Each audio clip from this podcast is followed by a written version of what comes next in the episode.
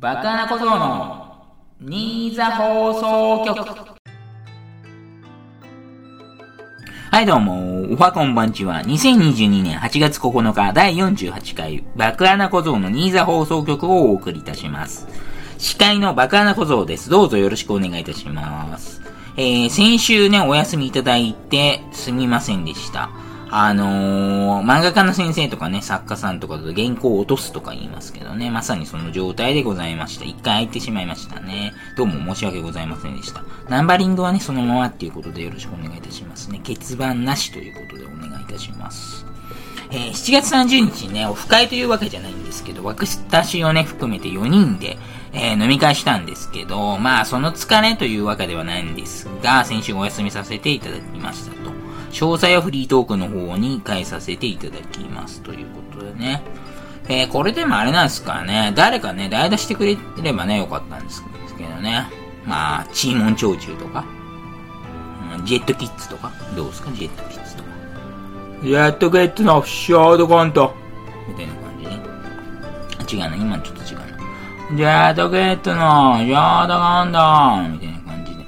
ショートコントだけでね、えっ、と、2、30分にやっていただくっていうのもいいかもしれないですけどね。まあ、冗談はさておきまして、えーフリートークの方でね、先ほども申し上げました通り、えー詳細を話させていただきたいと思います。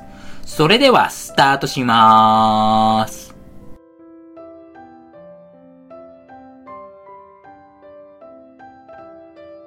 はい、どうも、フリートークのコーナーですね。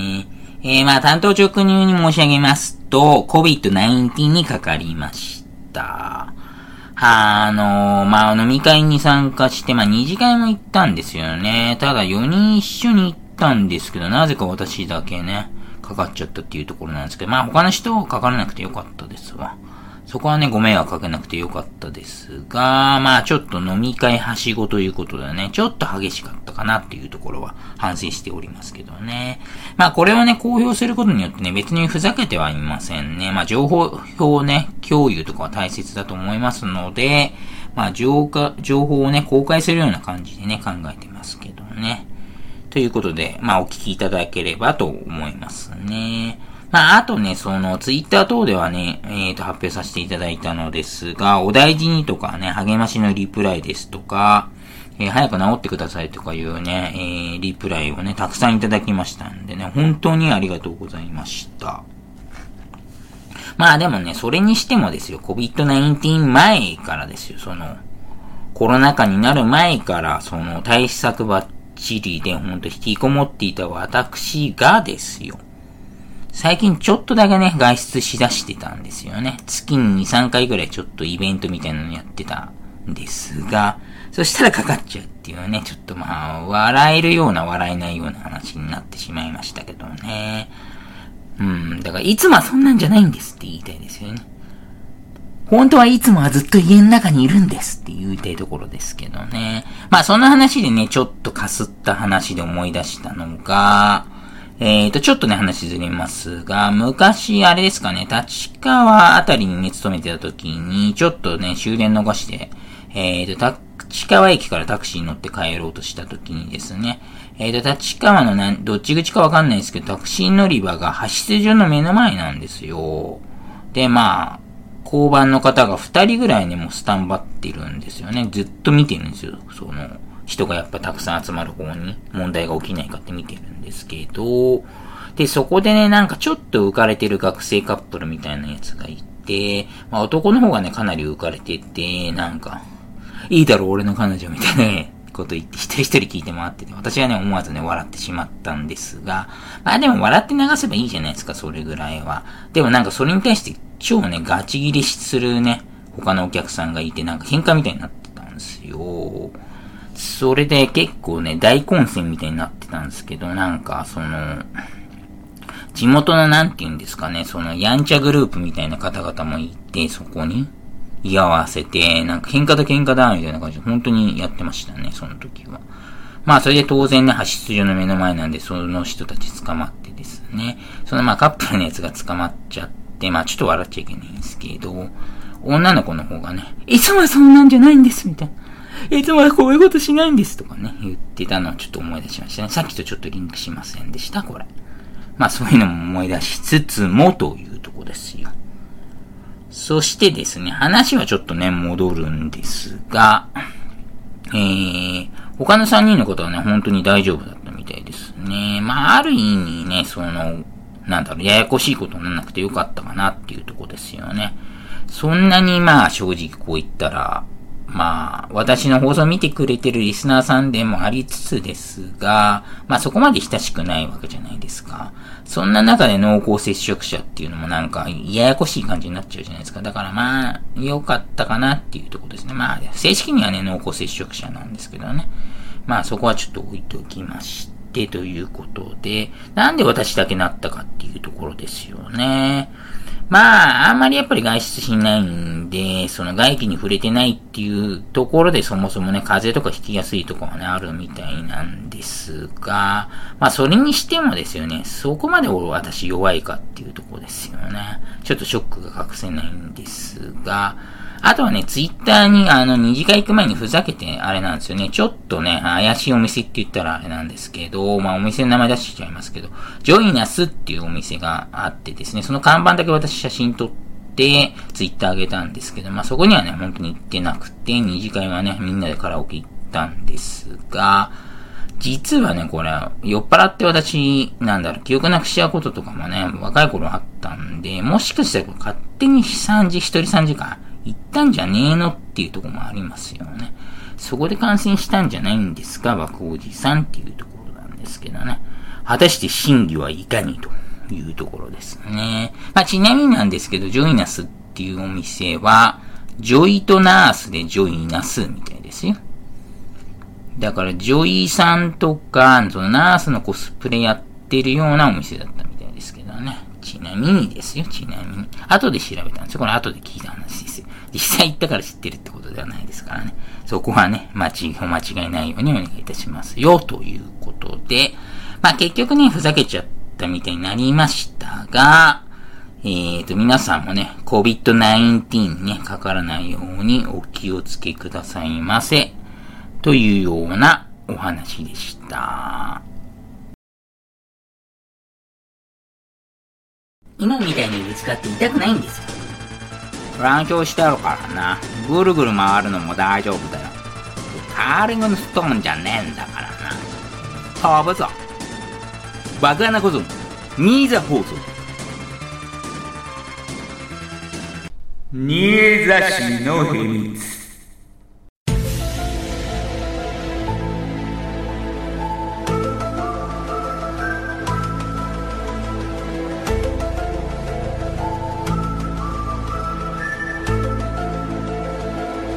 はい、新座市の秘密です。このコーナーは埼玉県の最南端にあると言われている新座市の、えっ、ー、と、秘密を面白おかしくいじっていただくようなコーナーとなっております。それでは早速、ポッドキャストネーム54さんですね。メールありがとうございます。新座市の秘密。新座市の人々は、知り合いの有名人の数でマウントを取り合う。まあ、これはね、まあ、新座市だけじゃないんじゃないですかね。ほぼほぼ、まあ、なんだろう、私の放送のチャット枠とかでもたまにありますからね。まあ、誰と同じ学校にいたとか、自分の学校の、まあ、何代先輩とか何代後輩から、〇〇さんっていう人が出ているとか、まあ、プロサッカー選手とかと、例えば同じサッカーチームにいたとか、まあ私もたまにね、いる時ありますけど、まあたまたま、ね、ゴールキーパーくんが、小学校にいたチームのゴールキーパーの方が、まあ、まあ J1 は出てないんですけど G2 出てるみたいな話よくしちゃうんですこれでもマウントなんすかねさらっと私は普通に話しただけのつもりなんですけど。まあでもどこでも行われてると思いますけどね。まあ、特に日本人とか多いかもしれないですね。マウントの取り合いというかなんというか。まあだから本当の知り合いというか本当の友人だったら言わないじゃないですか。多分、その人に迷惑かかっちゃうんでっていう感じしますけどね。まあいいや、次行きまーす。えー、ポッドキャストネーム TK さんですね。メールありがとうございます。ニーザ氏の秘密。新座市では PCR 検査して陽性診断されたら即射殺される。ネタ後のコメントありますね。新座市って怖ということですね。即射殺って君おかしいでしょ？というところですね。私じゃ射殺されちゃいますけどね。なんてね。はははははは。というところですが、まあでもあれですよ、この人類という長い歴史の中で、そうするのが本当は正解だったかもですね。なんて怖いこと言っちゃったりして。ちょっと意味深く、意味含ませちゃったりして。いやでもこれ本当冗談抜きでそう、あれですよ。まあ、国が国なら、その、一番最初の、その、重慶でしたっけ？の中国人の女性がなぜか日本に逃げてきた人いましたけど、まあ、普通だったら射殺ですよね、どう考えても。射殺はちょっとね、言い過ぎかもしれないですけど、受け入れるのおかしいっすよね、どう考えても。あれが始まりだったっていうこと、本当にありますからね、ネタとかではなく。まあ、平和にね、このコロナ禍と言われるものが収まることを願っておりますが、どうでしょうか？ちょっと社会派的なとこを見せちゃいました。で、なんてねっていうところで。それではこのコーナーは、もうまだまだ続きますので、どしどし送ってください。バッエイ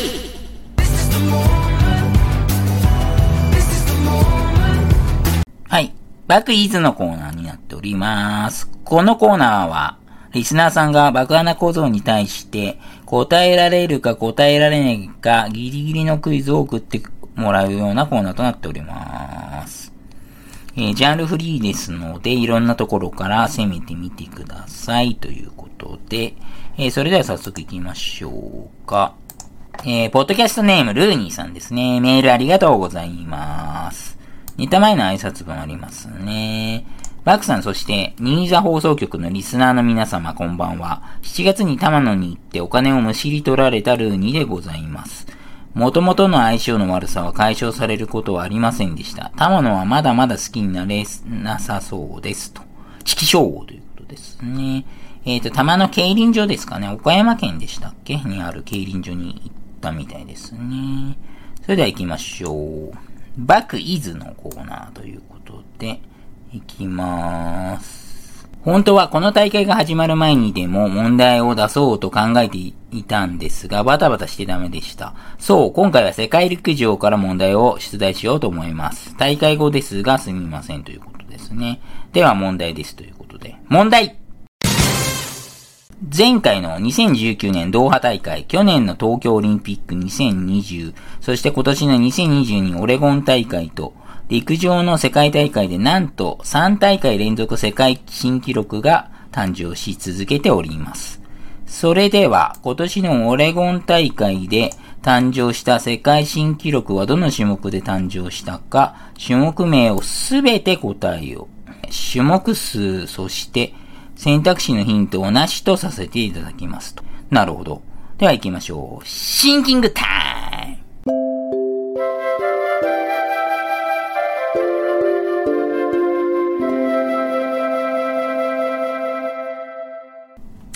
なるほど。確かに私は、小田裕二さんで見るときもありましたし、あれなんですよね。世界陸上協会みたいなところ、IAAF かな？の YouTube チャンネルでもやってましたのね。そこで見てましたが、まあ一つは簡単ですよね。男子走り高跳びですね。デュプランテス選手の6メートル20記録まで覚えちゃってます。数字まで。で、数字は定かじゃないですが、二つ目が、えー、女子400メートルハードルですね。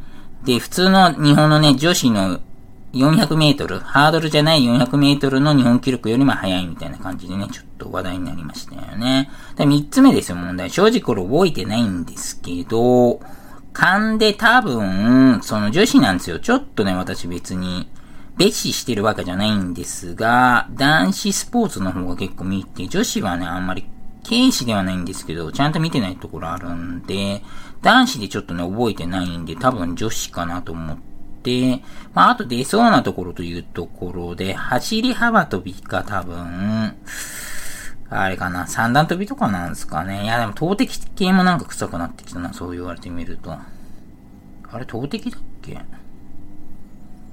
いや、投擲はね、もう破られるはずないんですよ。昔の記録すごいんで。ということで、女子走り幅跳びだと思いますね。ということで、まとめますと、ファイナルアンサーとして、男子走り高跳び、女子400メートルハードル、女子走り幅跳びでお願いいたします。えー、正解は、女子400メートルハードル、シドニー・マクラフリン。えっ、ー、と、51秒47から50秒68。すごいな、短縮動画。そして女子100メートルハードル、アムさん。あー、それか。12秒20から12秒12。あー、準決勝で出たやつか。あ、間違っちゃった。不正解。そして、丸さんが男子棒高跳び、アーマンド・ディプランティスの6メートル20から6メートル21との3種目でしたということでしたね。特にマクラフリンとディプランティスはまさに超人ということですね。今後もどんどん世界新記録打ち立てそうで、活躍が楽しみで仕方ないですということでした。ありがとうございました。間違っちゃいましたね。あ、そうだ。せっかくなので、小田爆雄二さん。一曲お願いできますか？サビからで全然構いませんということだ。あなたが笑ってくれる。それだけが僕のオールマイトレジャー。どんなに辛い時でもずっと抱き続けてああ子供の頃に見上げてた空はオールマイトレジャー。今でも変わらずにこの手を伸ばして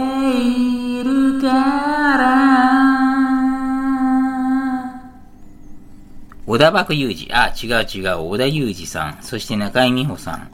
実に25年間、13大会にわたって世界陸上を支えていただきありがとうございました。来年のブダベスト、そして再来年はパリ五輪、そして2025年は東京大会。陸上の熱はずっと燃え続きます。燃え続けます。来週もまた時間取れそうだったらセリフからまた問題出しますね。いや、その前に経理のオールスターの問題も出さなきゃだなと。また次回お会いしましょう。バイということでしたね。ありがとうございました。ということで。はい、では次行きまーす。ポッドキャストネーム、トトさんですね。メールありがとうございます。ネタ前の挨拶文ありますね。特例2022によって、22によって、1週間の休養期間を終えたバク選手。これからも頑張ってくださいということでありがとうございます。では、バックイズのコーナーということで、問題バクさんが以前配信していたゲーム、アイドルマネージャー。さて、全23回にわたり放送していたこのゲームで、バグプロデューサーが手掛けたバク坂89のデビュー曲のタイトルは次のうちどれでしょう？おお、すげえ。丸1、ラブラブニーザ。丸2、バクバクキス。丸3、ノーニーザということね。それでは行きましょう。シンキングタイム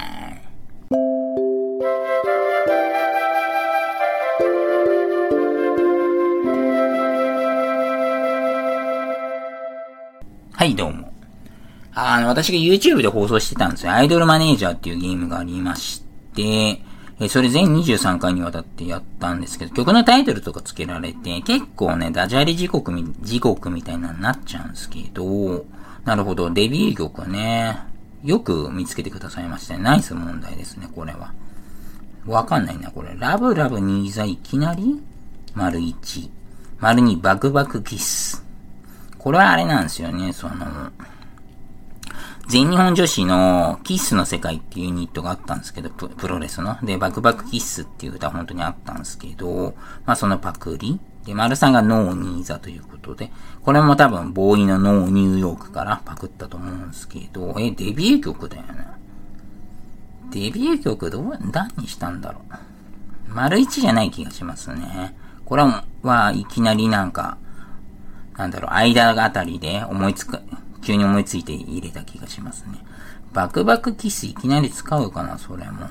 でも、ノーニーザも最初なのなんかでも丸三の気がしてきましたね。丸三のノーニーザで、ファイナルアンサーでお願いいたします。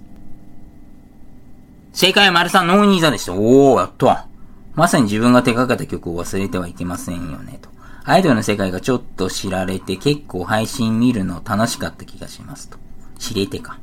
またいろんなジャンルのゲーム挑戦お願いしますということありがとうございました。じゃあこれ正解ですね。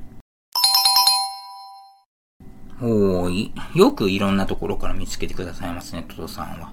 よかったよかった。やっぱ脳入浴って歌は私好きですからね、ボーイの。そっから脳ニーザっていうところだったんですが。多分でもこれ全部使ったんでしょうね。丸1とか丸2もこの曲名使ったはずですわ。おー、ありがとうございました。えー、このコーナーはまだまだ、えー、募集してますので、どしどし応募ください。縦の糸はあなた。横の糸は渡す。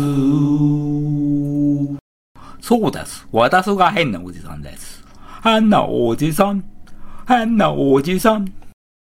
バカなことの、ニーザ放送局。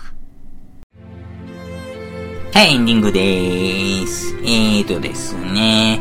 まあ、体調の方もね、もう安定してまして、まあ、あとはね、2、3日ぐらい安心すればいいかなというところなんでね、そこはご安心くださいということで、ご心配おかけいたしましたと。ということで、スポーツ情報ですね。え、甲子園開幕しましたね。えーと、もうね、ちょっと一周空いちゃったんであれなんですが、えーと、予想クイズ大会みたいなのやってまして、36名の方がね、参加してくれました。ありがとうございます。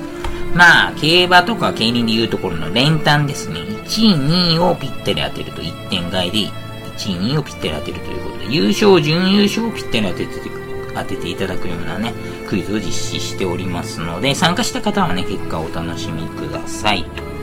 えっ、ー、と、スポーツ、あとはね、8月末にブエルタ・エスパーニャというね、えっ、ー、と、自転車レースありますので、まあ、ツール・ド・フランスの、スペインでやるツール・ド・フランスと思っていただければいいんじゃないですかね。まあ、フラ、えー、スペイン一周ということですね。あとはテニスの全米オープンもありますので、8月末からまあ9月に、のね、頭にかけているところですかね。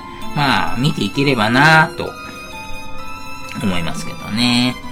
えーと、あとはあれか、新コーナーの方を立ち上げまして、まあ、何通かいただいたんですが、あの、コーナータイトルとかね、どんな風にするかっていうのまたちょっと考えなきゃいけないんで、まあ、1ヶ月は開かないと思いますけど、ちょっとね、1週か2週後になっちゃうかもしれないですね。さらにここからさらに1週か2週後になっちゃうかもしれませんので、そこはね、ご了承くださいというですね。